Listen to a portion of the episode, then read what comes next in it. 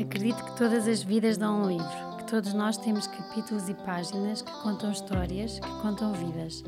Acredito que muitas delas, quando partilhadas, podem ganhar alma, podem ajudar quem as ouve. Nas páginas com graça, vou dar voz a pessoas comuns que me inspiram e que acredito que vos podem inspirar. Vou deixar parte da história contada, porque há vidas e momentos que merecem ser homenageados hoje. Porque apesar de existirem momentos pesados, pesados, a vida merece ser vivida leve, leve, com graça.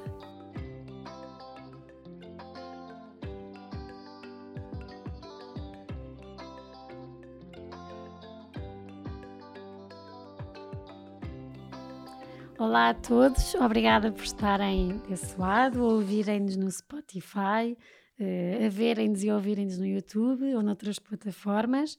Uh, já sabem que se quiserem ser patronos, uh, verem outros, outros conteúdos e também ajudarem este projeto, vejam na biografia do nosso Instagram, no site está lá tudo.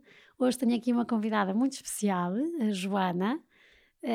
Vamos falar aqui de muita coisa que eu acredito que, que, pode ajudar muitas pessoas que estão a passar ou que já passaram pelo mesmo eh, que também pode ajudar a Joana a encontrar pessoas que estejam a passar ou tenham passado pelo mesmo e às vezes conseguir aqui um conforto uh, para alguns momentos, mas vamos falar aqui de coisas divertidas do TikTok um, e também de coisas, de coisas mais duras. Muito obrigada, Joana. Obrigada eu. Por, eh, por teres aceito o convite. Eh, por também antes do convite irmos falando as duas muitas Sim, vezes no confinamento sobre um bocadinho. sobre muita coisa nossa uh, e obrigada porque é sempre bom quando quando temos empatia de alguém e quando conseguimos falar com alguém eu pelo menos senti isso eu também claro senão não teria nunca primeiro uh, falado o que falei contigo uh, de uma pessoa que, no fundo, nós conhecíamos-nos mal, quer dizer, é aquele conhecer de circunstância. E não teria aceitado este, este convite, que me honra imenso, não só por acreditar imenso neste projeto, e porque acho muito importante ajudarmos os outros através da partilha, uh, mas porque tenho que te agradecer, permitir-me sair daqui um bocadinho mais leve. Ou não, vamos ver, Espero não é? Sim. Vamos ver. Se não, também almoçamos e bebemos um copo Pronto, e, e ficamos. não, mas espero, espero que sim. E acho que sim, acho que, vai, acho que há muita coisa, Joana, que, que te vai fazer bem falar. Uh, e o mais giro de, das conversas que tenho tido é que depois as pessoas que estão perto de vocês também vos ficam a ver de outra maneira, a perceber Sim. muitas coisas. E eu acho que tu precisas que as pessoas entendam algumas coisas em ti. Um, e acho que vai ser giro. Antes de irmos a, a, a esse rebuliço todo, um, és uma miúda gira. Ai, é muito uh, querida. como é que foi a tua infância, Joana? Olha, foi uma infância uh, normal, uh, até uma certa idade. tive a sorte de ter um pai muito presente, uma mãe não tão presente, porque a minha mãe foi hospedeira na TAP 35 anos e, portanto, a vida dela foi ali um bocadinho uh, o aeroporto, casa. Aliás, o meu pai brincava muito, dizia que o amante da minha mãe era o aeroporto. Pronto. E eu, até aos 13 anos, vivia assim num rebuliço. De, os fins de semana eram muito com o meu pai.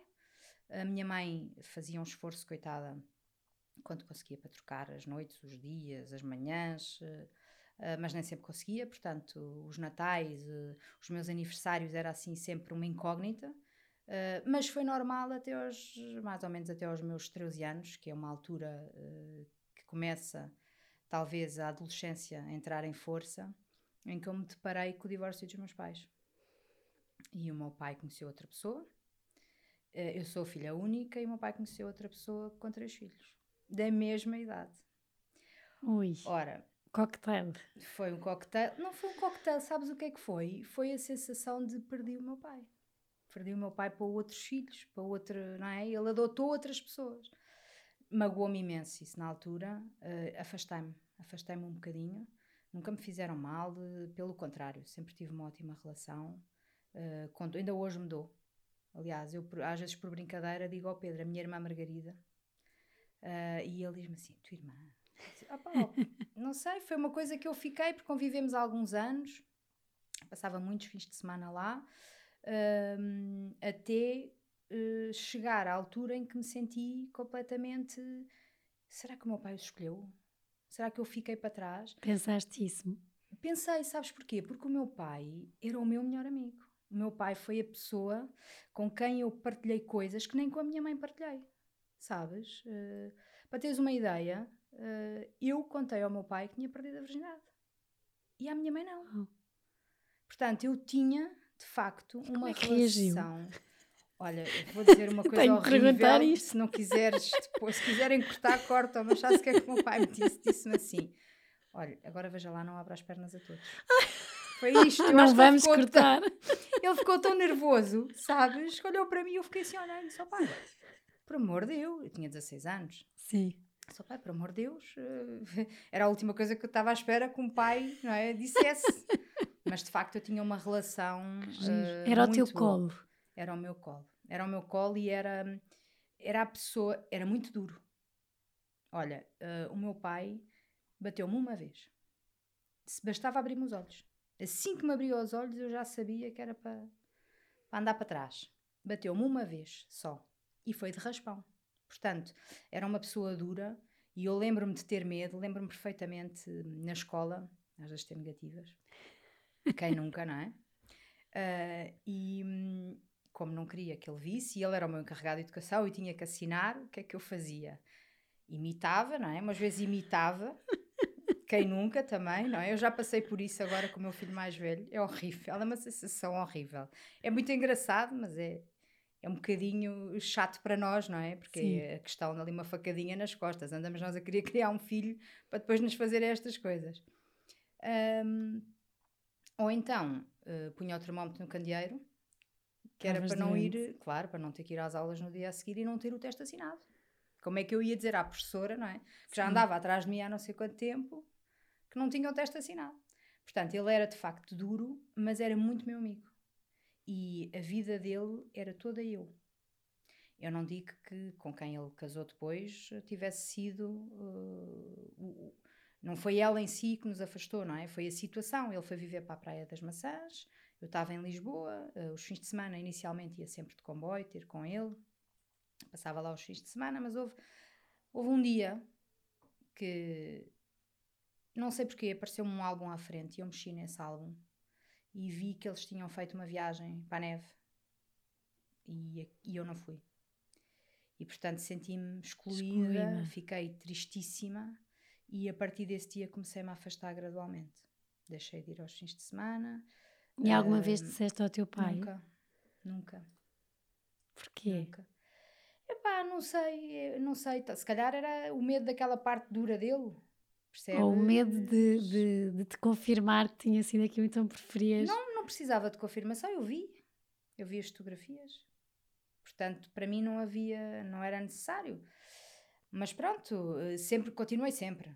Depois tivemos um ponto em que nos voltámos a, a ligar muito, ele separou-se. Uh, e quando se separou, foi viver para o prédio onde eu vivia, para o resto de chão. Porque o prédio era dele, a casa estava vazia. Um, e nessa altura foi a altura que eu engravidei. E quando engravidei. Que idade é que tinhas, Joana, tinha quando 17, engravidaste? Tinha 17. E hum, quando engravidei, andei ali um bocadinho sem saber como é que lhe ia contar, tanto que foi a minha mãe que lhe contou. Quando eu, eu só soube que estava grávida quase de 4 meses. Uh, não tinha sintomas, não tinha nada, deixei andar até ao dia uh, que tive que ir fazer a análise porque já havia, notei que havia qualquer coisa de estranho no meu corpo. Fui fazer a análise, estava com aquela minha amiga Pipas, que não sei, eu acho que não foi com quem tu falaste. Ainda vou ter que descortinar isso. uh, até foi ela que lembro-me perfeitamente. Estava com ela e com uma amiga nossa. Uh, essa nossa amiga, tenho a certeza que entrou na minha vida com uma missão, que foi ajudar-me na gravidez do Bernardo quando o Bernardo nasceu, uh, ela suicidou-se. Não, uh, nada a ver, não é? Mas ela não tinha uma vida muito fácil. E eu lembro-me ter ido com ela, com a Catarina e com a Pipas, e fomos buscar a análise. E eu estava cá fora e disse: Vão lá vocês, vão lá buscar, que eu nem quero ver. E elas chegaram ao pé de mim e disseram assim: Olha, tu estás grávida. E eu só dizia assim: Não, vai lá dentro perguntar se isso é mesmo Enganaram-se. Enganaram-se, de certeza. Essa análise não está bem feita, há aqui qualquer coisa. Lembro perfeitamente, a Pipas foi lá dentro e ficou cá fora e disse assim: Joana, esquece, não há margem de erro. Análise de sangue, não há, estás grávida. E eu pus as mãos à cabeça e pensei: e agora? O que é que eu vou fazer à minha vida, não é? Era, era de um namoro estável? Era um namoro estável, sim. Nós estávamos juntos talvez há dois anos, mas quer dizer, éramos uns miúdos, não é? 17 anos. Era, é, foi difícil. E foi difícil porque o pai do, do Bernardo achou que eu lhe escondi, propositadamente, e portanto uh, a reação dele foi abandonar-me. É? Foi deixar-me ali um bocadinho. Eu passei o resto da gravidez sozinha, sozinha não, com o meu pai. A minha mãe contou ao meu pai Uh, olha, eu lembro-me que contei à minha mãe, ela estava no aeroporto, telefonou-me a dizer: Então, já sabes alguma coisa? Eu disse: Já estou grávida. A minha mãe desligou-me o telefone. E teve o, o, praticamente a gravidez toda sem me falar. Um falar porque tinha que ser, sabes? Ficou magoada. Eu acho que ela ficou mesmo magoada porque, porque eu estraguei, entre aspas, a minha adolescência. Porque o que é que ia ser da Joana? Não é? O que é que é de uma miúda com 17 anos grávida? Sim. O que é que ia acontecer? Uh, o que é que eu, o que é que estava na minha cabeça? Eu acho que também houve ali, se calhar, um sentimento de culpa, uh, porque quer dizer, o meu pai saiu de casa e a minha mãe nunca deixou o aeroporto, não é? Continuou sempre e eu continuei sempre. Bem, eu com 14, 15, eu sempre soube fazer o meu jantar sozinha. Eu jantei muitas vezes da minha adolescência sozinha. Muitas vezes mesmo. Portanto, quer dizer, não é um abandono, não é? uh, premeditado, mas é um abandono pela vida profissional. E eu acho que isso, interiormente, para ela não deve ter sido muito fácil. E, portanto, ela contou ao meu pai, porque disse: Mãe, não tem coragem, conta mãe. E o meu pai ligou-me. Eu, quando vi no telemóvel o nome do meu pai, tremi. Pensei: o que é que me vai acontecer? Mas não, meu pai disse-me só assim: tenha juízo. E ouviu chorar do outro lado: tenha juízo. Disse-me só isto, assim. E depois, pronto, depois começou a vir comigo às consultas. tenha juízo era porquê? Porque tinha medo que tu fizesse sim, alguma coisa, que fizesse que um aborto? Sim, eu acho que sim. Nunca falei com ele sobre isso, mas eu acho que sim. Um, Foi um colo, já viste? Porque foi. No meio de tanta coisa, em que se calhar tantas famílias eh, podiam achar que tanta coisa, olha, vá pela a coisa mais fácil de saberes que. Foi muito difícil, Ticas. Porquê? Porque uma miúda com 17 anos, há 20 anos, engravidar é um escândalo na sociedade. É. É? Há 20 anos não é o mesmo que agora. E, portanto, as minhas amigas, tudo para o lado, que deve ter havido ali Foram? uma lavagem. Tirando a Pipas, a Marta, que tiveram sempre, a Ana, houve ali umas amigas que ficaram de pedra e cal e que disseram: Nós estamos contigo até ao fim. A Marta no dia que eu dei entrada na maternidade, teve a noite, tinha teste de código, tinha exame de código no dia a seguir de manhã e teve a noite toda à espera que ele nascesse, sentada na sala de espera a fazer testes de código. E passou, hein? E passou. um... Mas afastaram-se porquê? Porque no liceu ou onde não, estavas eu acho repente... que levaram uma lavagem cerebral, sabes, dos pais. Dar-se com uma miúda com 17 anos que está grávida. Vai ser horrível, não é? Até porque isso pode ajudar. Tu continuaste a ir às aulas, a eu fazer a tua vida. a fazer a minha vida toda. Eu continuei a fazer a minha vida Sentias toda. aqueles olhares de repente, quando a barriga já começou a crescer ou não? Olha, ou ficaste muito segura de ti? Ah, sim, aquilo era para, era para ir para a frente, ponto final. E portanto, era-me indiferente o que os outros pensavam. Quem quisesse estar ao meu lado, tudo bem. Quem não quisesse, epá, fosse continuasse o caminho deles, é tudo bem. As pessoas são livres de escolher, não é? tive sorte, tive algumas pessoas ao meu lado que, que, sim, que ficaram e que me ajudaram e foram muito importantes. Esta Catarina que eu te estava a falar foi uma pessoa muito. Lembro-me de ir com ela às Amoreiras, ainda havia a Mother Care. E lembro-me de ir com ela e ela oferecer a primeira Xuxa ao meu filho, que eu ainda hoje guardo, por incrível que pareça. E, e portanto, quer dizer, é, é, passas a ser, perante os teus amigos, um bocadinho a miúda que é uma doida varrida e que engravidou com 17 anos e que não tem educação em casa, porque as pessoas têm este estigma, não é? Acham que uh, os filhos se portam mal porque não têm, quer dizer, não é um portar mal, não é? Mas porque não têm educação. Não, não é isso. Foi um acidente, aconteceu. Não é? Não sim, havia a informação sim, sim, que há hoje.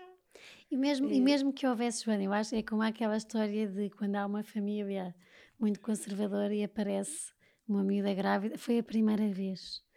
Uh, e depois engravidar foi a segunda, quer dizer, eu acho que depois cria-se aqui um, um show-off um bocadinho à volta de uma coisa que faz, que acontece, os miúdos é perdem a virgindade, têm relações sexuais, não tiveram cuidado e engravida-se. Eu acho que é um bocadinho aquilo, não é o que uma mãe espera. Porque, claro que não. Claro mas que não. daí de repente uh, passa-se ainda se passa, eu acho, não é tão tabu como era há 20 anos, mas passa-se de um extremo, como tu dizes, do 8 para 80.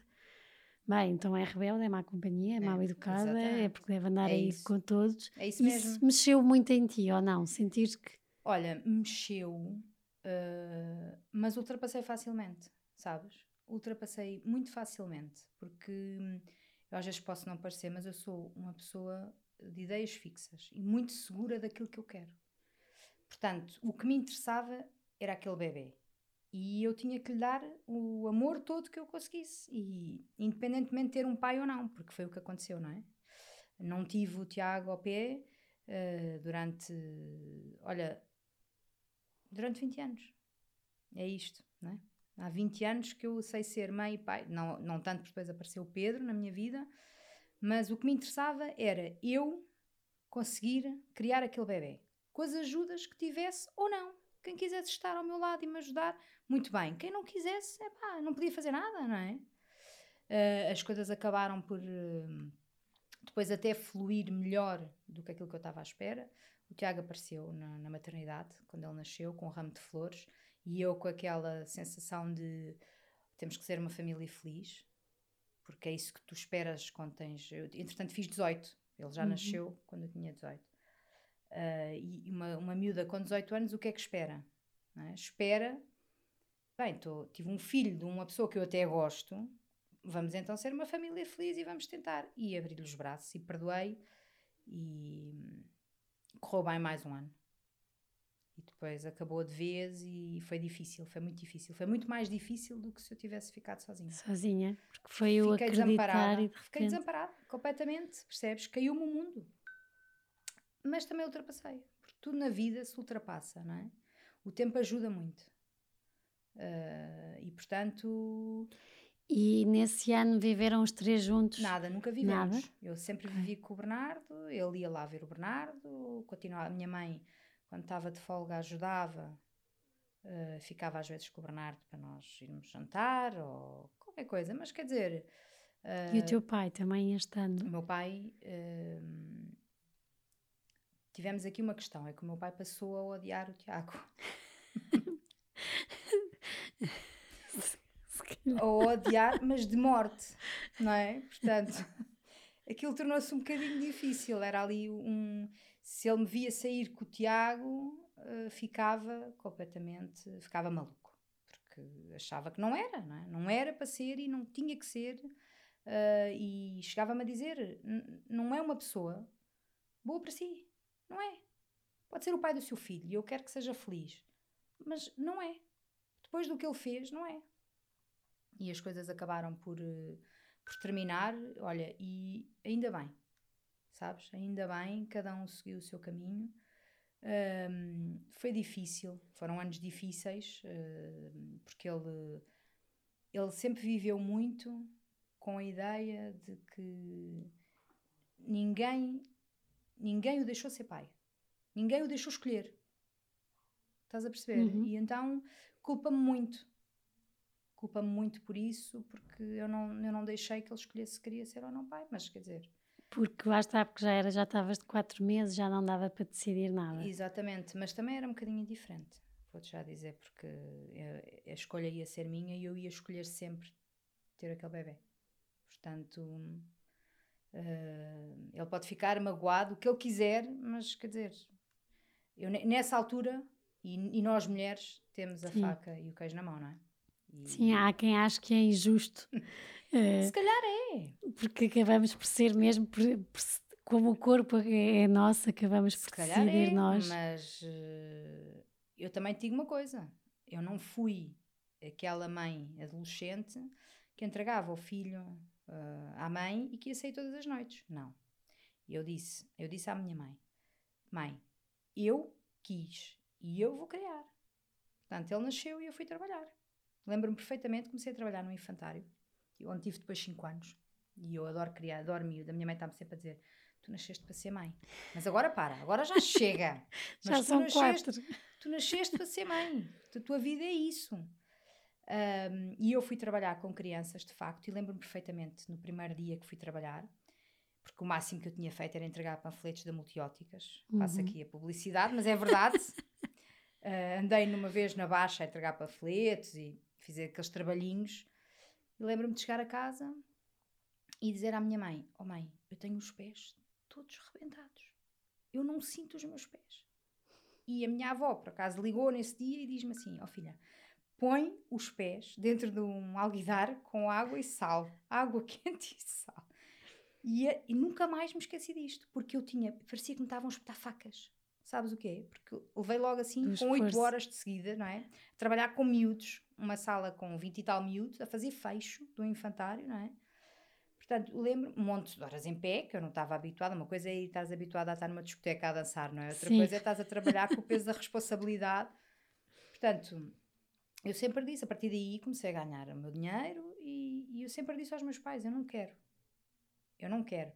Uh, o erro, entre aspas, foi meu, não é? E eu tenho que sofrer com as consequências das coisas, porque a vida Mas é nunca assim. sentiste como um erro?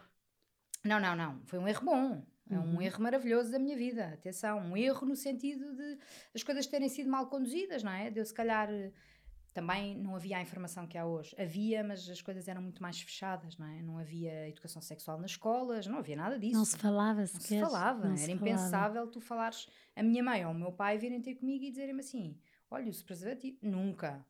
Isso Sabes que anos, eu, não. eu cresci com os meus avós. E eu, eu lembro que, que falei com o meu avô. Uh, deu qualquer coisa na televisão desses debates, não é? E o meu avô olha assim muito calmamente para mim, sabes, quando só te apetece enterrar. e eu começo assim, ai, ai, o que é que aí vem? E, e disse-me, ticas, uh, vocês deitam-se na cama que fazem. Eu não sou, não sou teu dono, uh, não, não vou fazer nem vou viver a vida por ti. agora tenha sempre consciência que o que tu fizeres e és livre de fazer o que quiseres, depois tu é que vais ter que viver a tua vida, por, por muito que eu queira, há coisas que eu não vou poder viver por ti. Exatamente. E aquilo ficou, mas eu achei muito querida ao mesmo tempo, ou seja, não precisou de entrar nos detalhes claro. Uh, do preservativo, se é assim, se não é, o que é, mas eu percebi que me estava a passar ali a responsabilidade de, minha menina, se calhar já estás na idade, se calhar até já fazes, eu não sei, mas se fizeres, uh, há coisas que depois tu é que podes ter de, de, seguir em frente. Um, e tu seguiste bem, Joana. Sim, mas. O Bernardo está um homem feito. O Bernardo está um homem feito. Uh, entrou para o exército, para o exército agora, não há foi? três semanas. Foi assim uma. Olha, foi duro, mas duro. Eu chorei o dia todo. Isto é horrível. Sério? O dia todo. O pai foi levá-lo e mandou-me um vídeo dele a entrar. E ele veio o dia a ver o vídeo e a chorar. Uma coisa horrível. Porquê? Porque a sensação de cresceu? Não, não, é a sensação de. E quem é que lhe vai dar cola lá dentro? Quem é que vai amparar, não é? Quando ele se magoar, quando ele se sentir triste, uh, quando, quando ele perceber que há regras apertadas na vida e essas regras são postas ali por uma pessoa que tu não conheces de lado nenhum eu não sabia como é que o iam tratar, eh, porque o que nós ouvimos cá fora é tchê, pá, aquilo, meu Deus, saem dali na linha e apertam e portam-se mal e enchem. E é verdade, atenção, é verdade. Mas, e ele já quis desistir. Tivemos esta semana aqui um. Porque ele entrou num pelotão com 25, já foram, já saíram. Já não, não aguentaram a pressão a semana passada e vieram embora. E aquilo é de facto duro. Uh, muito resumidamente, para tu perceberes, o Bernardo foi eh, foi, um, foi um comum acordo que nós fizemos porque estava a correr mal. Esta adolescência dele estava a correr muito mal. Ele estava completamente perdido, não sabia o que é que queria, andou dois anos a brincar na escola, no, no liceu, uh, saídas à noite. Uh, se não saía à noite, estava até às seis da manhã a jogar Playstation. Uh, se não estava a jogar Playstation, estava ao telefone com os amigos. Levantava-se às três da tarde. E eu houve um dia que, ah, aqui pelo meio, umas mentirecas de escola, que ia que não ia nada, que estava inscrito e não estava, tudo coisas normais da adolescência. Mas chegou Há um limite que eu lhe disse, meu amigo, isto acabou. Não há mais, não há mais fundo, acabou. Portanto, o que é que tu queres fazer da tua vida? Eu vejo um, uma hipótese para ti. Chama-se exército, exército Português. Vais fazer a recruta, são 12 semanas, ficas ou não ficas? Informei-me logo, liguei, fiz tudo antes de falar com ele já para lhe dar. Vais ganhar dinheiro, dar-lhe assim um incentivo, não é? Sim, Vais também ganhar. Um, como é que é? E ele olhou para mim e disse: Vamos embora. Escreviu, foi, aos, foi fazer os testes todos, entrou e lá está. Vai entrar na quarta semana da recruta. Daqui a, daqui a 15 dias faz juramento de bandeira já. E vamos ver. Na segunda-feira como teve muitos dias em casa. Não, ele teve muitos dias em casa. Porque eles saem à sexta-feira ao meio-dia e entram domingo até às 23h59. Mas, uh, como, como, é feriado, é? os sargentos também não trabalham ao feriado. Têm, e eles vieram, ficaram em casa. Portanto, ele só entrou na segunda à noite. Foi muito tempo, foram quatro dias em casa. E eu, na segunda-feira à noite, entro no quarto dele e ele estava assim um bocadinho desanimado. Disse, o que é que se passa?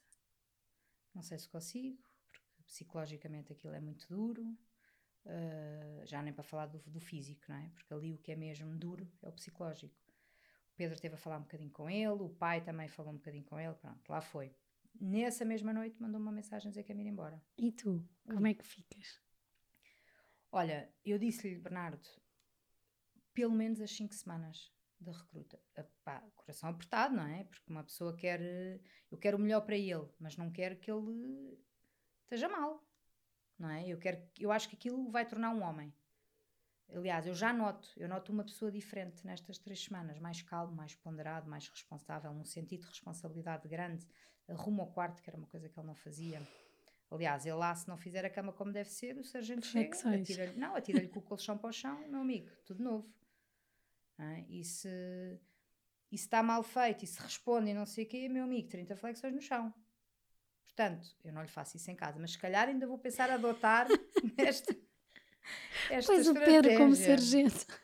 Algum dia que as coisas não corram bem, mas é duro enquanto mãe não saberes o que é que se passa, não é? Ele chegou-me a casa na primeira semana, os tornozelos vinham em carne viva. Percebes? E eu olhei para aquilo e deu-me um baque. Eu pensei assim, ah, Fui eu que pus isto.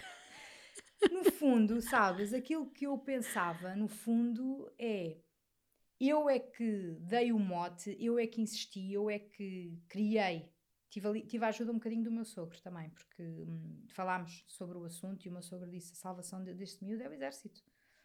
E portanto eu só pensava assim. Agora de repente o exército vai ter não sei quantas inscrições pois, de mães que estão a ouvir. Não, olha, eu vou dizer uma coisa: foi a melhor. Tudo para o exército. Até agora foi a melhor uh, decisão que eu tomei em relação ao meu filho. Já, Às já vezes chega, chegam, chegam alturas em que tem que se, que se tomar uma medida, não é? Mais dura para, para existir aí um, uma volta. Sim, e eu vou dizer uma coisa: eu acho que toda a gente.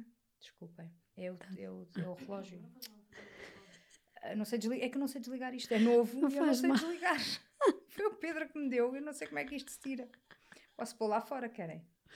Querem que eu ponha lá fora para isto não tocar? Não dá para tirar o som. Não sei. Não. Vou ver. Espera, vou ver. Não, ah, já está, já está, já está. É que é no, deu mota, eu não percebo nada disto ainda. Pronto, já está. Isto, isto para, te, para te dizer também. Ai, nós não vamos cortar, até pode ficar o. Ah, para mim está tudo bem. Isto para te dizer que há, há alturas em que nós temos de tomar umas decisões para dar a volta à Sim. vida, mas há, há alturas em que a vida nos dá aqui uma, uma, umas voltas e nos obriga isto agora a entrar assim num, num, num tema mais, mais sensível. Tu tiveste um momento uh, muito duro na tua vida, pouco tempo do Bernardo, pouco tempo depois do Bernardo nascer, uh, que te marcou e que te fez também mudar, uh, mudar, deixares de. Estou a falar de coisas. Hoje em dia já não estás a trabalhar com crianças, tiveste que mudar completamente a tua vida, mas mais do que isso, a tua vida emocional que foi a morte do teu pai. Olha, a morte do meu pai, uh, isto vai descambar agora. Vai descambar à séria. Eu quando falei, não sei se foi com a Guida, com a Marta, porque eu para nomes, mas quando falei com, com, com, com a tua amiga, que me dizia, oh, Ticas, a vida corria bem, nós tínhamos o nosso grupo, estávamos sempre a jantar em casas uns dos outros e há um dia que toca o telefone É verdade. E, e ela dizia, não, nunca mais esqueço esse dia uh, e o quanto marcou depois, não foi só a vida da Joana, as nossas vidas. Uh, como é que foi, Joana? Toca o teu Olha.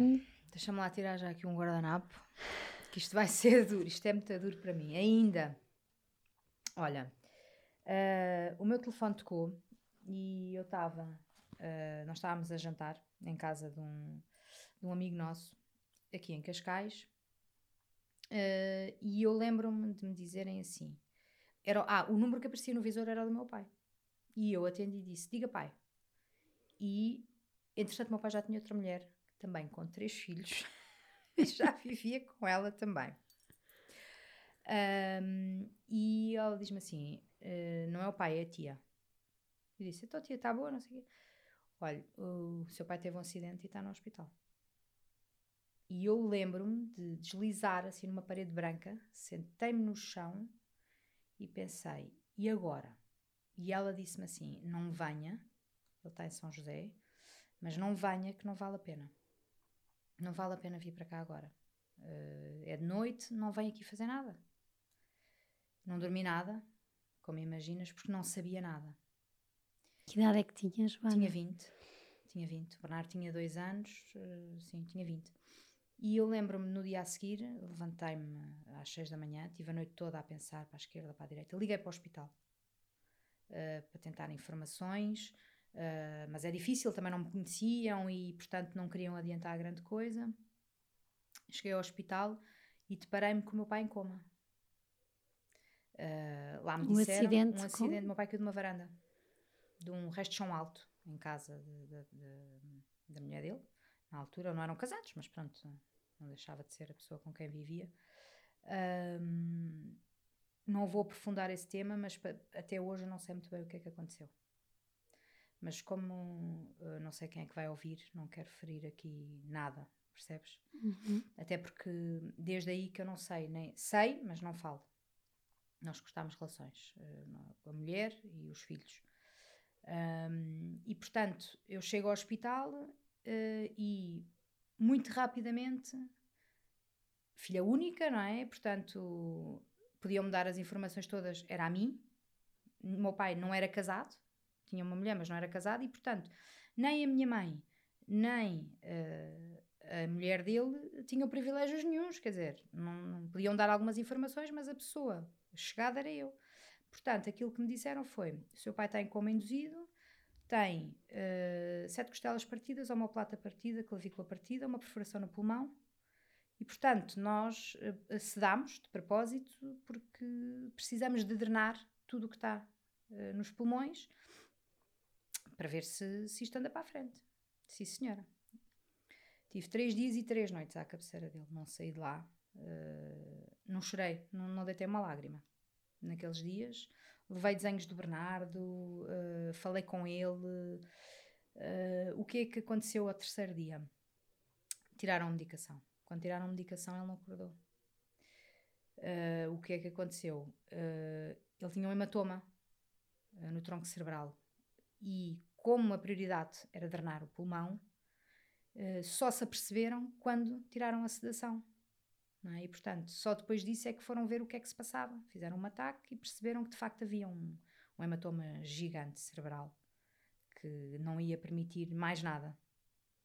E, portanto, uh, fizeram uns testes uh, que fazem quando as pessoas entram em morte cerebral. Uh, são, dois, são dois testes idênticos, mas com um compasso de espera de uma hora entre os dois.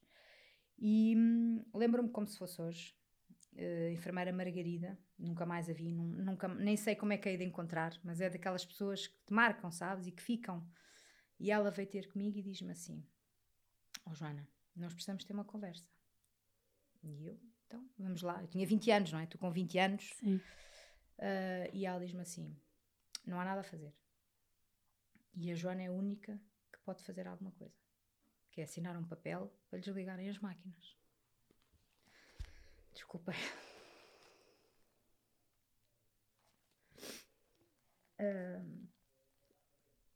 E eu lembro-me de pensar que não. não me importava, lembro-me de pensar, não me importo de, de levar para casa, não me importo de, de ficar com ele, não me importo de vir para aqui todos os dias, mas não vou fazer isso. E ela disse-me assim: Ó oh, Joana, mas isso é um egoísmo tão grande. Porque há tanta gente que vai precisar desta cama. E eu aí desci à terra, percebes? E, e pronto. E assinei esse papel. Não me pergunto o que é que eu escrevi. Mas assinei. E posso dizer que foi o dia mais duro da minha vida. E eu posso dizer que vivo todos os dias com isso. Ultrapassei, mas vivo com isso. Falaste com alguém para te ajudar a decidir? Olha, não, foi, foi uma coisa aqui dentro da desgraça. Sabes que estavam as três mulheres do meu pai no hospital. a minha mãe. Uh, a tia Chica, que era a pessoa, foi a paixão do meu pai. A grande paixão do meu pai. Depois da minha mãe. Um, e, e a tia Inês. Estavam as três e eu pensava, as três a chorar. E eu pensava assim: então onde é que eu fico aqui no meio disto tudo? Quem é que me ajuda? Não é? Quem é que Quem é vai... que me dá colo? Quer dizer, estão as três a chorar. Eu lembro perfeitamente, a tia Chica ainda passou lá um ou dois dias à cabeceira dele. Uh, e a enfermeira uh, veio falar comigo, uma das enfermeiras, e veio-me veio perguntar quem é que ela era. E eu disse: Olha, é a mulher do meu pai. Sabe que ele reagiu. Claro. Um, e comigo nunca. E eu, vamos a, um dia vamos acertar contas. Não é só a viagem à neve, ainda tem... ainda tenho isto para acertar com ele, porque eu estive lá há muito tempo. E ele, epá, é que nem o dedinho, percebes? Mexeu. E com ela, ao que parece, acho que sim. Teve ali um, um movimento qualquer. Mas ainda bem, uh, nisso. E, portanto, eu acabei por consolar um bocadinho as três, uh, à minha maneira, não é? E cada uma com o seu papel. Uh, e eu fiquei assim um bocadinho para trás. Eu não chorei uma lágrima, Ticas, no velório. Ah, tive, teve uma coisa boa. A Tinês teve uma coisa muito boa, por um lado, e que, por outro, foi muito má, que foi não me deixou tratar de nada. Nem velórios, nem funerais. Portanto, eu nunca... Nunca tiveste contacto senti, direto com a realidade. Eu não senti... Estás a perceber? Eu não senti que o meu pai morreu. Eu tive muitos anos para conseguir... Eu andava na rua e via o meu pai.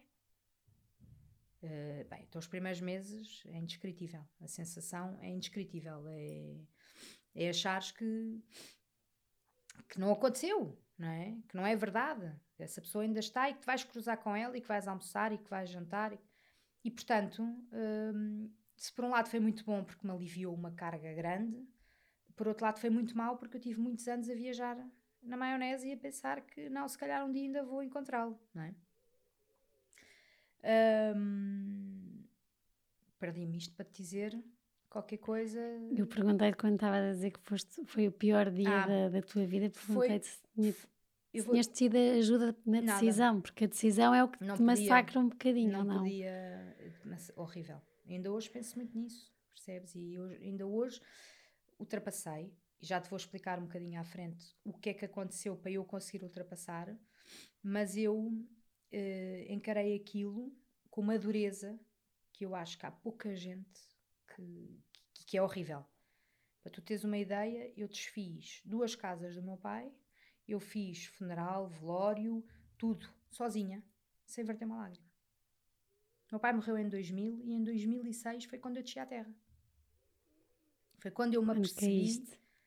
Não é? Foi quando eu percebi, epá, calma, calma, porque está aqui qualquer coisa. E comecei um, com ataques de pânico em 2006, uh, o, o que é que aconteceu? O meu psicológico manifestou-se através do físico. Uh, ao longo destes seis anos, uh, chorei de vez em quando, não é? Não, não é? Quando eu digo não chorei uma lágrima, é, sou sensível e tenho sentimentos, e, mas eu acho que aqui a questão era eu não queria, de forma alguma, acreditar que aquilo tinha acontecido, não é? E durante seis anos, aquilo que me passava, eu zanguei-me imenso com Deus com Jesus. Ia-te perguntar isso. Com Nossa Senhora, com quem tu quiseres, com toda a gente que está lá em cima e que eu, olha, eu toda a vida fui obrigada pelo meu pai a ir ao domingo, ao meio-dia, à missa. Aquilo já era um sacrifício, porque eu já sabia, o padre estava a falar e eu interiormente já dizia tudo o que ele dizia. mais depressa. Eu dizia a missa também ao mesmo tempo. E zanguei-me imenso porque pensei: bolas, quem, quem é que merece passar por isto com 20 anos? Quem, pá, quem é o Deus? É? Quem é o Jesus que nós tanto acreditamos? E se não for Deus ou Jesus, quem é que está lá em cima que nós acreditamos, não é? E que nos faz andar para a frente muitas vezes e ter fé? Que obriga uma miúda com 20 anos a assinar um papel para, para desligar as máquinas do pai. Quem é? Estás a perceber? E nessa altura eu sinto que eh, me zanguei. Zanguei-me imenso. Aliás, eu não ponho os pés em cemitérios, eh, eu não vou ver meu pai. Não tenho o culto dos mortos. Portanto, isso é uma coisa a mim que hum, tenho as minhas memórias, as minhas fotografias, as minhas uh, as conversas, os momentos. Agora, ir ver um pote com cinzas a um cemitério, epá, não me peçam porque não acho que faça sentido. Mas da mesma forma que não faço de ninguém, não é só do meu pai. E portanto, zanguei-me de tal maneira que deixei de ir. A igreja, eu tenho tudo, só não tenho crisma. Portanto, eu fiz tudo. Catequeses, batizei os meus filhos porque achei que não tinham que. Aí entrei, aí, aí entro nas igrejas, porque é uma coisa que o Pedro também fazia muita questão. Uh, mas uh, eu não vou, não, não consigo. Porque no meio entra aqui um Pedro. no meio entra está, um tá a sair daqui assim. Uh... Coitado, o Pedro, o Pedro conheceu-me em 2006. Foi quando de repente cai tudo. Caiu-me o mundo e, e, coitado. E ele levou com o início de relação pá, que não podia ser pior, que foi uma Joana com ataques de pânico, enfiada três meses em casa, que nem sequer. Eu tive 15 dias sem me levantar da cama. Ticas, eu não conseguia, porque o medo que eu tinha de voltar a ter ataques de pânico era tão grande. Como é que te sentias num ataque de pânico? Isto porque... Olha, uh, primeiro via o chão na cara, tal eram as tonturas que eu tinha. Uh, uma dificuldade em respirar, uma coisa louca. Uma dor no braço que parecia que ia ter um ataque cardíaco. Portanto, aliás, as duas primeiras vezes que tive os ataques de pânico, a primeira fui de charola para o Hospital de Cascais. A segunda fui de charola para o Hospital da CUF. Depois chegavas lá e diziam que não era nada. Assim que aterrava no hospital, ficava já outra, já estava boa. Porquê? Porque é a segurança, quem tem é. ataques de pânico percebe isto, é a segurança de saber que estás no sítio certo. Acham que vão morrer, não é? É horrível. Estão tão mal, tão mal que há é qualquer é coisa que. É horrível. E vou dizer, ainda tenho. Ainda tenho. Ainda vivo com ansiedade, ainda vivo com os ataques de pânico. Um, mas uh, já te explico, voltando uhum. só ao Pedro para não perdermos sim, aqui o fio à meada. Coitado, apanhou, apanha uma miúda com, 20, com 24 anos, uh, com 24, sim, exatamente, com 24 anos, com um filho com 6 anos, não é? E com ataques de pânico, que não quer sair de casa, não quer fazer nada, não. Mas olha, foi o meu braço direito, o esquerdo, a minha perna direita, a minha perna esquerda, porque nós começámos a namorar em setembro e em janeiro diz-me assim, eu disse, eu já vivia sozinha com o Bernardo, e eu disse, e se nós fôssemos viver? E ele olhou para mim e disse-me, se cá não estás em condições, vem tu viver comigo, traz o teu filho e vem tu viver comigo. E assim fiz. Querido. Fui viver com ele, com o meu filho, mas ainda com o meu sogro. Ele vivia com o pai. E acabámos por viver cinco anos com o meu sogro. Foi muito Alguma bom. vez o Bernardo foi um, um, medo teu quando começaste a namorar com o Pedro? Ah, sim, sim. Sentias que podia ser um entrava? Olha, eu vou-te explicar. Eu tive uma relação antes do Pedro, de cinco anos, quase seis. Portanto, apanhou o Bernardo com um ano. Uh, e foi muito difícil a ruptura. Há muita coisa envolvida quando tu tá, levas um filho para uma relação que não é dessa pessoa. A partir do momento, pá, 5 anos são 5 anos, eu tenho, ora, 3, uh, 7, não, 3, 6, eu tenho 6 sobrinhos uh, que não são de sangue, mas que eu considero meus sobrinhos, que são, são sobrinhos do, do Zé, do meu ex-namorado, uh, e que me tratam por tia e com quem mantenho uma relação hoje em dia e que têm relação com o Bernardo. Já são todos mais velhos. Mas adquires, não é? Adquires do outro lado. Os laços são muito mais fortes quando há uma criança, não é? Portanto, quando, quando juntas famílias, quando as coisas mudam totalmente. E, portanto, eles eram a minha família na altura, não é? Uh, que eu adotei. Os pais dele adotaram. O Bernardo chamava avô e avó, para teres uma ideia, não é? Portanto, quando há uma ruptura, é muito difícil. E hum, o meu medo era esse: era voltar-me a meter numa relação e haver novamente uma ruptura. Porque já não é fácil quando os filhos são do pai, não é? Mas quando não são e tu tens que automaticamente cortar, porque depois não vais deixar que a criança mantenha Sim. a relação lá. O Bernardo não vê o Zé, não, é? não sabe do Zé há anos. Está no Facebook, se calhar, qualquer coisa, podem-se falar, encontrar-se em algum lado e cumprimentam-se, mas quer dizer, não há relação, não é? E isso na cabeça de uma criança é difícil. Sim. E portanto, a minha, o meu medo era esse. O meu medo era, e agora outra vez, uma relação nova, e o que é que vai. E por cima a viver. O que é que vai acontecer aqui? Mas o Pedro pediu antes autorização Sim, ao Bernardo, Pedro, não foi? O Pedro, o... estávamos em casa e o Pedro foi perguntar ao Bernardo se podia namorar comigo. E o Bernardo olhou para ele e disse que sim. E, e foi ali um género de uma benção, quer dizer, não havia essa necessidade, mas eu achei, foi muito engraçado. Um, olha, e depois disso, foi tão engraçado, ou tão pouco engraçado, tivemos mais três filhos, três filhos casámos, estamos juntos há 14 anos, não é? Uh, e achas que foi a tábua de salvação quando estavas nessa fase de ataques de pânico, ansiedade? Foi, na altura Terem ido viver na altura juntos? Foi, foi o meu porto de abrigo. Foi mesmo uh, onde eu me onde eu me refugiei foi, ele, ele era a pessoa que me fazia sentir segura. Percebes? Ele, aquela casa, eh, a vida que eu adquiri a partir daí, comecei a pouco e pouco a fazer a minha vida. Uh, Lembro-me que em, dois, em 2009, portanto já três anos, dois, porque nós começámos a viver em 2007, dois anos depois larguei a medicação toda.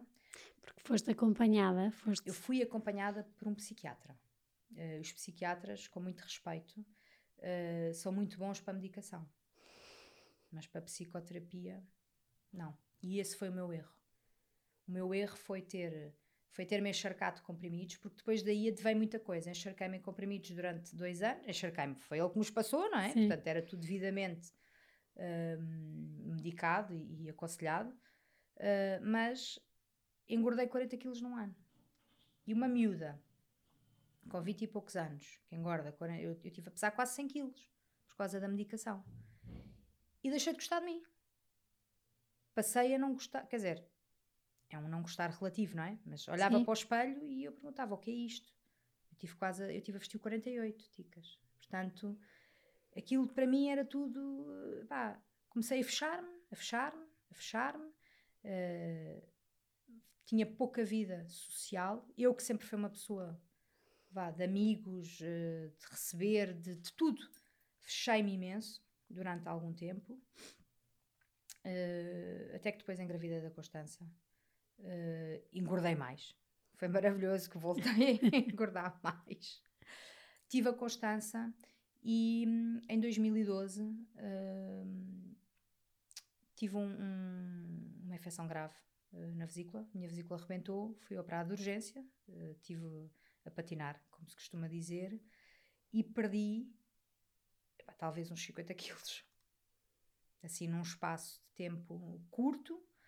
Um, ainda não foi nessa altura que voltei a gostar de mim. Ainda não. Ainda não. Ainda não foi nessa altura. Continuei a fechar-me um bocadinho melhor. Já ia a restaurantes, uh, mas imagina, ir a um teatro era uma coisa que não me deixava confortável ainda.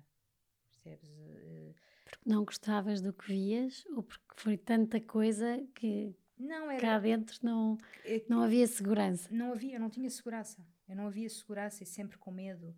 De, porque tu, quando tens um ataque de pânico, se, o, o, ataque de pânico não é nada mais, nada menos que uma descarga de energia que o teu corpo tem, derivada da ansiedade acumulada que tu tens. É? E eu sou uma pessoa que acumula, acumula, acumula. E há um dia que tem que descarregar. Não é? E é do nada. Eu posso estar aqui a falar contigo e de repente tenho um ataque de pânico.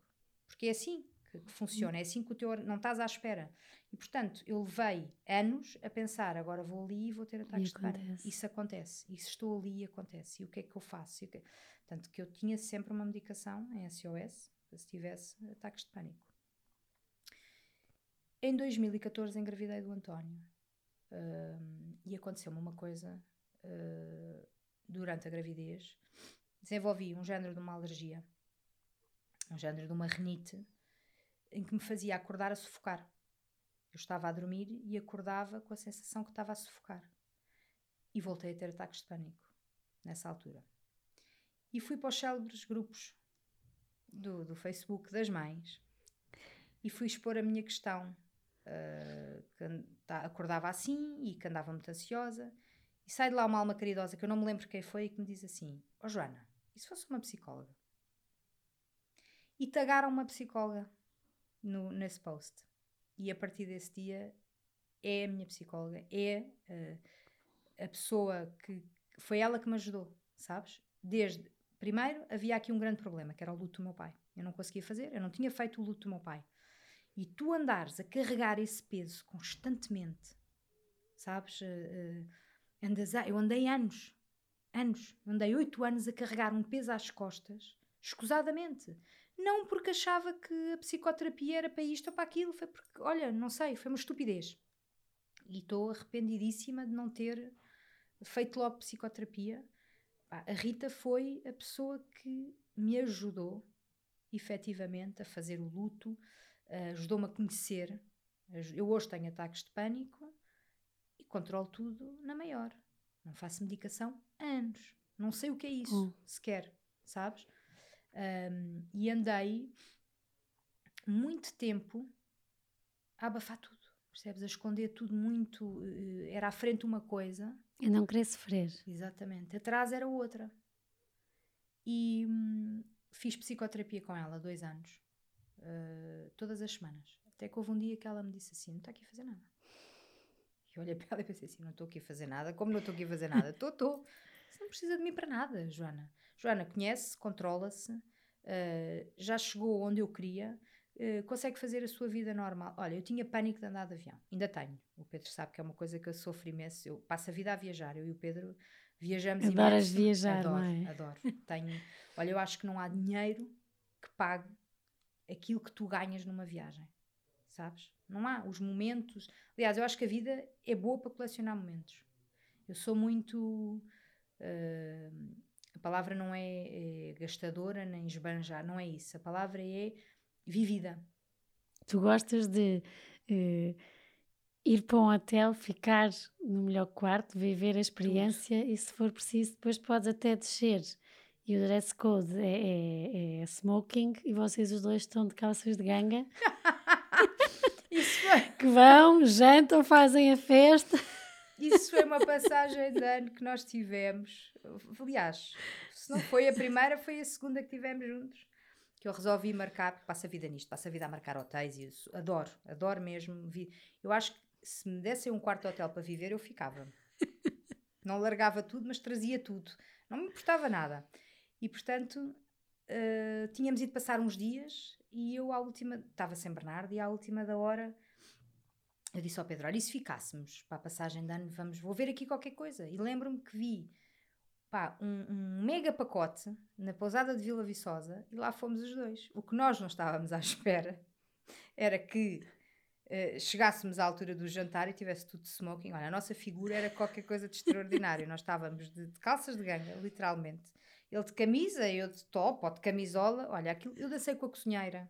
Ele dançou com a cozinheira. Olha, aquilo foi assim o regabof. Vocês divertem-se muito os dois sozinhos, não divertem? Muito. Muito, Isso é tão bom. Muito. As viagens, olha, as viagens que eu faço com ele uh, são sempre divertidas, porque nós. Sabes que eu acho que há uma coisa nos casamentos um, que muitas vezes faz com que os casamentos não resultem, que é a discórdia que há com os filhos. Quando as pessoas estão sozinhas é uma coisa, quando estamos, quando estamos com os nossos filhos é totalmente diferente. Porque há margem, há margem para discussões porque ele disse aquilo, porque aquele não disse, porque ele fez, porque eu já mandei fazer, porque... e quando estamos os dois sozinhos, somos só nós. E portanto, tornas tudo mais leve. Por isso é que é tão importante os momentos a dois. Exatamente, que é uma coisa que eu faço questão, pelo menos uma vez por mês. Pelo menos. Houve uma altura que nós viajávamos, uh, tínhamos 12 viagens por ano. Era Bom. uma por mês. Eu acho que fizemos metade da Europa, sabe? Em, eu posso ano... ir, olha, eu sei fazer malas. Então, e vai, por que não? Vamos embora. Olha, sabes que eu. Sou uma boa motorista. Eu sou o verbo. Adoro uh, que me desafiem para viagens, mas atenção, isto uh, eu não era assim. Eu mudei. Pois, porque era isso que eu ia dizer. Uh, quando gostas de viver a vida, gostas de viajar, de ter esses momentos, mas ao mesmo tempo há, há, há ataques de pânico, há essas coisas todas e que qualquer uma pessoa normal não consegue, como estavas a dizer, um ataque de pânico. Ah, estás assim, ah, mas não é isso, vocês acabam por, por bloquear a vossa vida. Sim, sim. E tu já conseguiste, uh, depois da psicoterapia, desbloquear e agora fazer. Consegui, ter... mas vou-te contar que nós em 2015 2016 fomos à Suíça os dois e eu tive um ataque de pânico tão grande que obriguei o Pedro a levar-me ao hospital. Fomos conhecer o hospital da Suíça. Só, só relaxas quando sabes que não vais morrer, que está tudo bem? Sim, e sabes porquê? Porque hum, eu não tinha. A medicação não me fez nada. Eu tenho o SOS e na altura. É o Victan, é o Victan, coisa assim. É o Victan. Está esgotado agora em todo Eu tenho, se alguém precisar. é uma coisa que eu tenho sempre em casa. Nunca mais tomei, graças a Deus, mas tenho sempre em casa. E não tenho qualquer problema em dizer que se, se tiver que tomar, toma.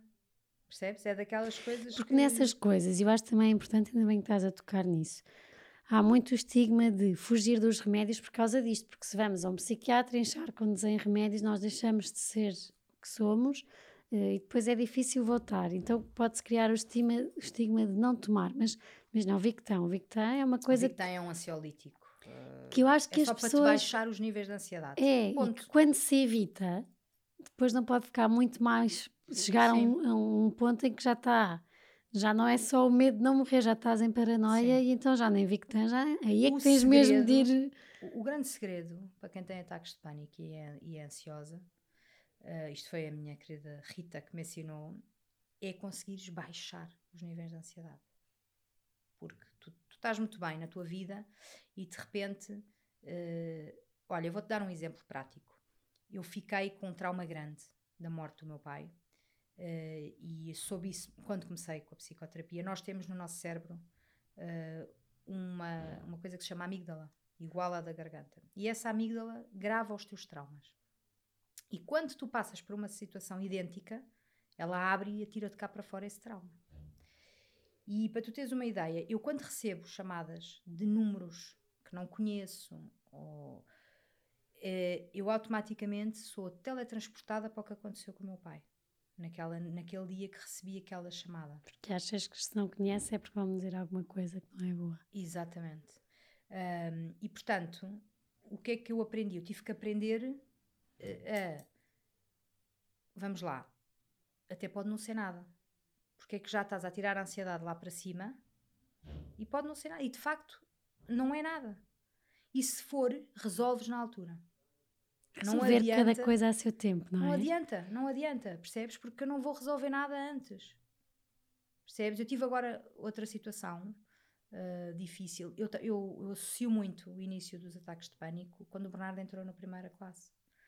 Em que eu via, ia pô-lo à escola, era uma escola nova, enorme, e eu via-o sentadinho a um canto quando ia buscar, sozinha, ainda sem amigos, porque era tudo muito. E eu comecei com os ataques de pânico aí. E quando ele agora entrou para o exército, eu voltei a ter ataques de pânico. E telefonei à Rita e disse: Rita, precisamos de falar. E eu é que lhe disse: Ó oh, Rita, eu acho que é isto, isto e isto. E ela disse: Exatamente, é isso mesmo. Mas às vezes só saber que a Rita Sim. te ouviu e. e é muito bom. Eu, eu, concorda eu, com aquilo que estás a dizer, já é pronto. É isto. Eu gosto de falar com ela com alguma regularidade, três em três meses. Eu tinha falado com ela em maio, no confinamento uh, e voltei a falar agora com ela. E eu gosto uh, porque não é pela segurança que ela me possa transmitir, não, é porque ela consegue encaixar com as minhas coisas, não é? Já conseguimos encaixar pensamentos hoje em dia. Ela muito mais que eu, não é? Porque é psicóloga e estudou, uh, mas consegue ajudar-me percebes? Uh, nos no outro dia eu... alguém dizia-me assim, ah, Ticas, eu tenho que tenho que ir, tenho que fazer psicoterapia, que é para, para deitar tudo assim à maluca cá para fora, como tu tens deitado. E eu percebi, mas acho que também disse, e eu acho que é importante, nós quando fazemos psicoterapia, de repente não começamos a deitar cá para fora tudo à maluca. É eu acho é que nós, nós conhecemos-nos e começamos a perceber é o que é que nós queremos Exatamente. Qual é que é a nossa verdade, o que é que nos faz bem e mal, e a partir daí há uma segurança que vamos fazendo, que não é de hoje para amanhã. Não, demora muito tempo. Que é um demora, trabalho. que é muito puxado. Oh, ticas, eu vou passar o resto da, da vida a fazer este caminho. Sim. As pessoas que são ansiosas e que têm alguns traumas levam a vida a percorrer este caminho. E não, não há fim, porque uh, a ansiedade continua a acumular-se, não é? Uh, e eu acredito que há pessoas que sofrem muito em silêncio com isto sabes? E, e, e eu digo, as pessoas não merecem isto. Foste encontrando pessoas que pa passaram pelo mesmo que tu? Muita gente. Sabes tu, que é, é doença Em várias coisas, mas para além disso, pessoas que engravidaram cedo como tu, Sim. pessoas que tiveram que fazer o mesmo que tu, que foi desligar a morte. Não, isso não. Isso até agora nunca. Porque nunca às vezes nós, nós conseguirmos falar com quem passou por alguma coisa parecida ajuda-nos um aquela empatia de saber como é que foi, como é que fizeste, o que é que. A ansiedade e os ataques de pânico, uh, a ansiedade é a doença deste século, infelizmente, uh, por tudo o que temos vivido e pelas vidas, tudo o que se transformou.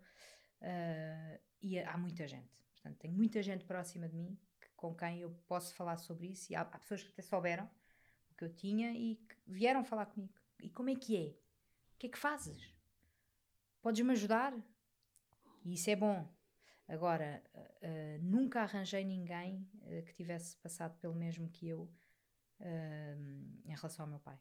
E gostava, gostava, gostava de, de, conseguir perceber como é que, o que é que foi na cabeça dessas pessoas. Percebes? Um... Acreditas que vais conseguir resolver isso? Que vais tirar-te essa, não é culpa, mas que às vezes podes sentir. A culpa já, a culpa já tirei. Já? A culpa já tirei. Um, mas vou carregar para toda a vida.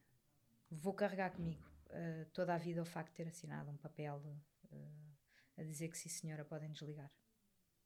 É uma coisa que. que nunca, é uma decisão não, que não, não, não dá esquece, para alterar e não, é? Fica, não, não, é? se esquece. E depois não é só isso, é tudo o que isso uh, trouxe de mal na minha vida, que é o que ficou por falar, o que ficou por fazer, os netos que ele não conheceu, uh, tudo, não é? E portanto. Pensas muito no como é que seria se estivesse cá? Ah, muito. Tenho muita pena. Olha, tenho uma, uma pena enorme que ele não tenha conhecido o meu pai.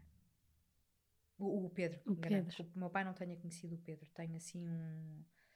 Acho que iam ser eh, grandes, grandes amigos. Acho que ia ser uma relação espetacular. Epá, mas pronto. Uh, pode ser com esta conversa encontres alguém que tenha passado pelo mesmo. Pode ser que sim. Uh, e que, que ainda falem, que ainda consigas aí resolver melhor ou viver com esse peso, com essa decisão que sentes como. Não é peso, mas essa decisão e que, que, que se calhar consigas é um perceber. Peso, é um peso. Acaba por ser um peso, não é? Vai-se diluindo no dia a dia, e à medida que o tempo vai passando, uma coisa que eu penso muito é não é nem é o, é o medo que eu tenho de quando for a minha mãe. Sabes? O medo que eu tenho porque nós quando perdemos pessoas depois parece que vivemos com medo de quando formos perder os que gostamos, não é? O sofrimento é de tal ordem não queremos que, sofrer mais. Que não, não quero mais, percebes? Uh, e eu comecei a ler aquele livro que tu me disseste para eu ler,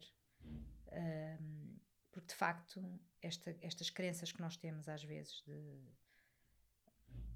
o bem que fazemos e que recebemos em dobro, o mal, o que as pessoas pagam, a vida não é assim. Eu tenho-me vindo a perceber isso, percebes? Mas também não posso viver agarrada constantemente, ah, porque às vezes eu questionava-me, mas porquê? Mas porquê que estas coisas me acontecem? Porquê que, porquê que eu passei pelo que passei da gravidez? Porquê que eu passei pelo que passei do, do meu pai? Porquê que depois me apareceu uma doença crónica uh, e tenho que viver com isso todos os dias? Claro que tudo tem um lado bom, não é? Porque olhas para o lado e pensas, bolas. A rainha do TikTok tem que ter um lado bom. 600 mil visualizações no TikTok. Ai, muita alegria e muita energia. Sim, sabes o que é que, o que, é que aconteceu? Um, há dois ou três anos para cá, eu comecei a gostar verdadeiramente de mim. Que era uma coisa que eu não, que isso não acontecia eu comecei a olhar ao espelho e não é pelo magra, pelo gordo. Achas não. que é a idade que dá maturidade? Acho, que dá... acho. E sabes o que é que eu acho acima de tudo? Acho que quando estás bem contigo e gostas de ti, tens o mundo lá fora pronto para te receber. Prontinho, sabes? E tudo corre melhor. Também porque eu acho que se calhar com a idade também deixas de tentar agradar ou pensar no que é que ah, aquelas pessoas podem achar ou não e começamos a ter isto é a minha. Somos donos da nossa vida. Eu deixei de fazer fretes. É a primeira coisa. Não faço. E depois há, há outra que, já que sempre fiz e que muitas vezes eh, não é bom. Que eu aquilo que eu penso eu digo. Não digo nas costas. Se eu acho que está mal, digo na hora.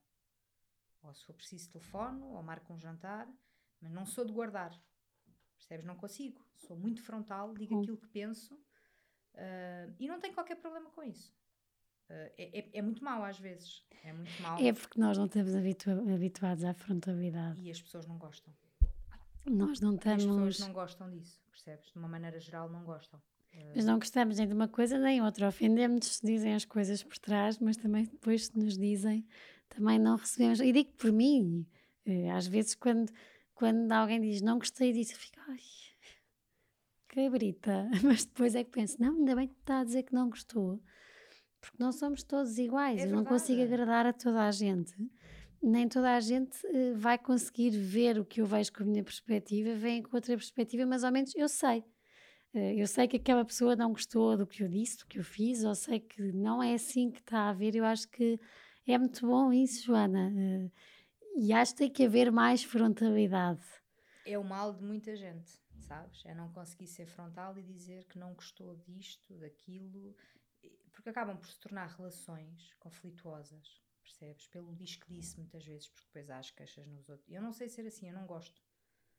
E começa-se a viver aquilo que, sem falar em nomes, que estávamos a falar ao princípio antes de gravar, que é começamos a deixar de fazer uma coisa que até nos apetece, até me apetece ir beber café uh, com a Maria, mas tu não te dás com a Maria. Eu acabei de te entrevistar e, eu se calhar deixo de ir quando não tem nada a ver. Nada. Uh, porque a minha vida e os meus joaços são uma coisa, os teus são outros, e não é por isso que nós as duas não temos que nos dar e podemos estar bem, uh, porque é isso, porque eu acho que não há afrontabilidade. E não é só isso, é assim. Eu posso não gostar da Maria. Olha, eu, eu por acaso vou dizer uma coisa: não há ninguém, eu acho que não há ninguém que eu não goste. Portanto, eu não sou o melhor exemplo para isso. Sabes, eu sou uma pessoa que à partida gosta de toda a gente, dou-me bem com toda a gente, pelo menos tento. Uh, deve haver muita gente que não gosta de mim, mas olha, eu também te digo uma coisa, eu duro muito bem com isso. Muito bem. Mas eu acho que o facto de eu não gostar por essa pessoa não ser boa para mim ou porque aconteceu alguma situação menos simpática, não quer dizer que não vá ser boa para ti, que tu não possas gostar dela, percebes? Porque às vezes também tem a ver com empatias. Uhum não é? Às vezes há pessoas que têm mais empatia com outras, uh, outras que não têm empatia nenhuma, e isso é normal. Não temos que gostar todos uns dos outros.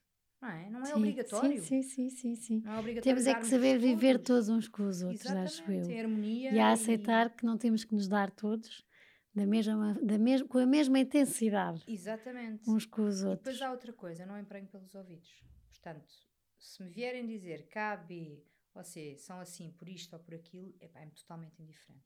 Até me fazerem a mim alguma coisa, eu não vou deixar de gostar dessa pessoa por isso. Percebes? Não, nem vou julgá-la, porque eu também não sou ninguém para julgar os outros. Claro. Percebes? Não, é uma coisa que eu não faço, não julgo. Uh, nem nas costas, nem à frente. Porque eu nunca sei o que é que vou passar a seguir. É? E posso ser confrontada com situações que essas pessoas foram já confrontadas na vida e que tiveram tomar atitudes que se calhar não seriam as mesmas que as que eu tomo ou que as que eu Sim. tomarei, mas eu não sou ninguém para julgar o outro. Percebes? É Cada um é livre de fazer o que quer. E eu vejo muitas coisas assim. Às vezes mesmo tramo. É?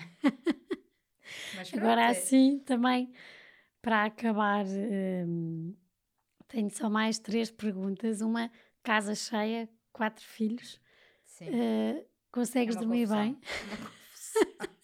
Mas é uma alegria, não é? É, é, é espetacular. E aliás, já disse ao Pedro que estava a ter mais um. mas, hum, Ele não está nada para virado para, para a situação. Mas pronto.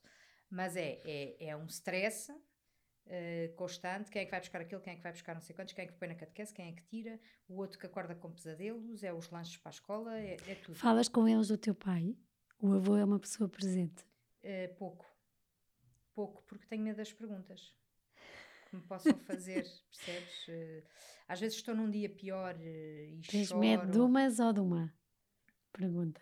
Não, tenho, tenho medo de tudo. E, e é, uma, é um tema que para mim é tão sensível que eu também não quero chorar à frente deles, não, não quero mostrar que é um peso que eu, que eu tenho, percebes? Não, não, quero, não, não lhes quero passar isso. Eles veem as fotografias, eu sou uma pessoa, eu adoro fotografias. Tenho não perguntam histórias do avô. Não.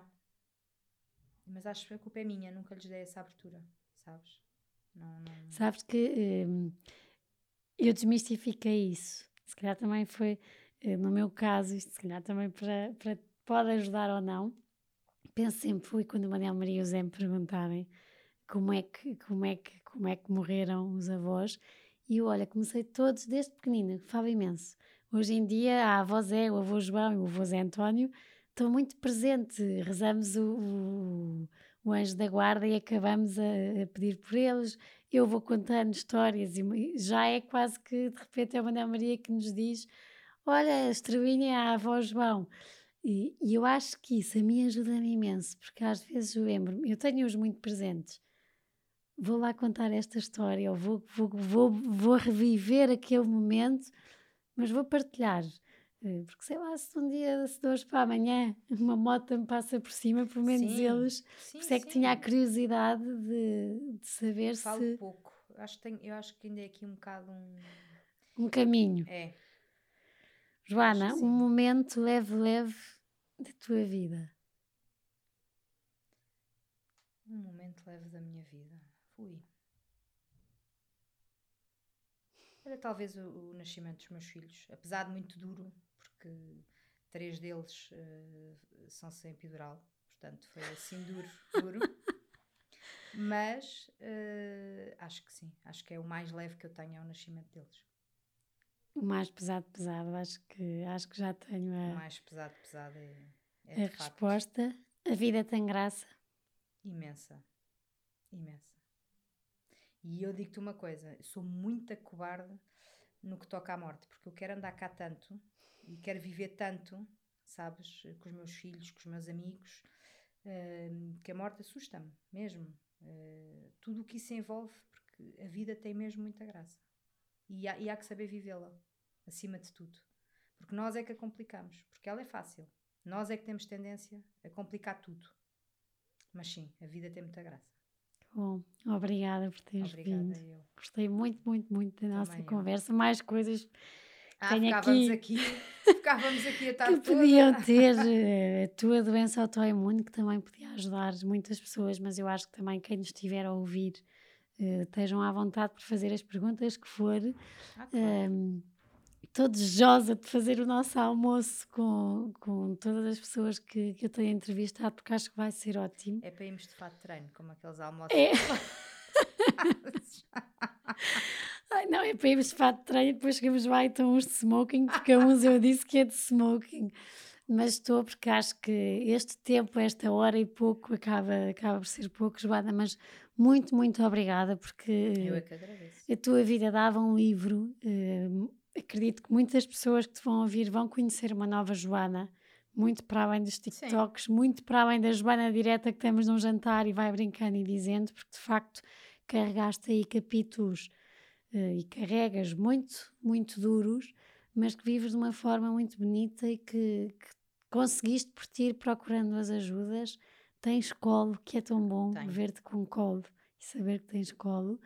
E coisas que disseste aqui da ansiedade, eh, de ataques de pânico, de tanta coisa, ter sido mãe aos 17 anos e tudo o que isso envolveu, eu acho que, que muita gente que te pode ouvir pode se inspirar e pode ser um ajudar? bocadinho pode-te ajudar não é? também. Uh, gostava, olha, achava piada que alguém que tivesse passado pelo mesmo que tu uh, em relação à decisão do teu pai, uh, através disso gostava muito que, que se conseguissem encontrar. De, partilhar e que partilhassem comigo como é que é. Uh, o, que, o, que é que, o que é que passa na cabeça, se é igual ao que eu passei, se não é, se. Pode ser que sim. Boa. Obrigada. Obrigada, Obrigada por terem estado a ouvir ou a ver-nos no, no YouTube, já sabem. Se quiserem ser patronos, nós agradecemos, porque é muita maneira de, de ajudar a que este, este projeto continue. Uh, ficamos, fica à vossa espera para o próximo Páginas com Graça. Beijinhos. Obrigada por terem estado connosco até aqui. Eh, para terem acesso a conteúdos exclusivos do podcast Páginas com Graça, como quem serão os convidados e saberem com antecedência, poderem fazer-lhes perguntas, eh, terem acesso a conteúdos extra que, que vamos conversar e que, que, vamos falar aqui. Eh, poderão ser patronos.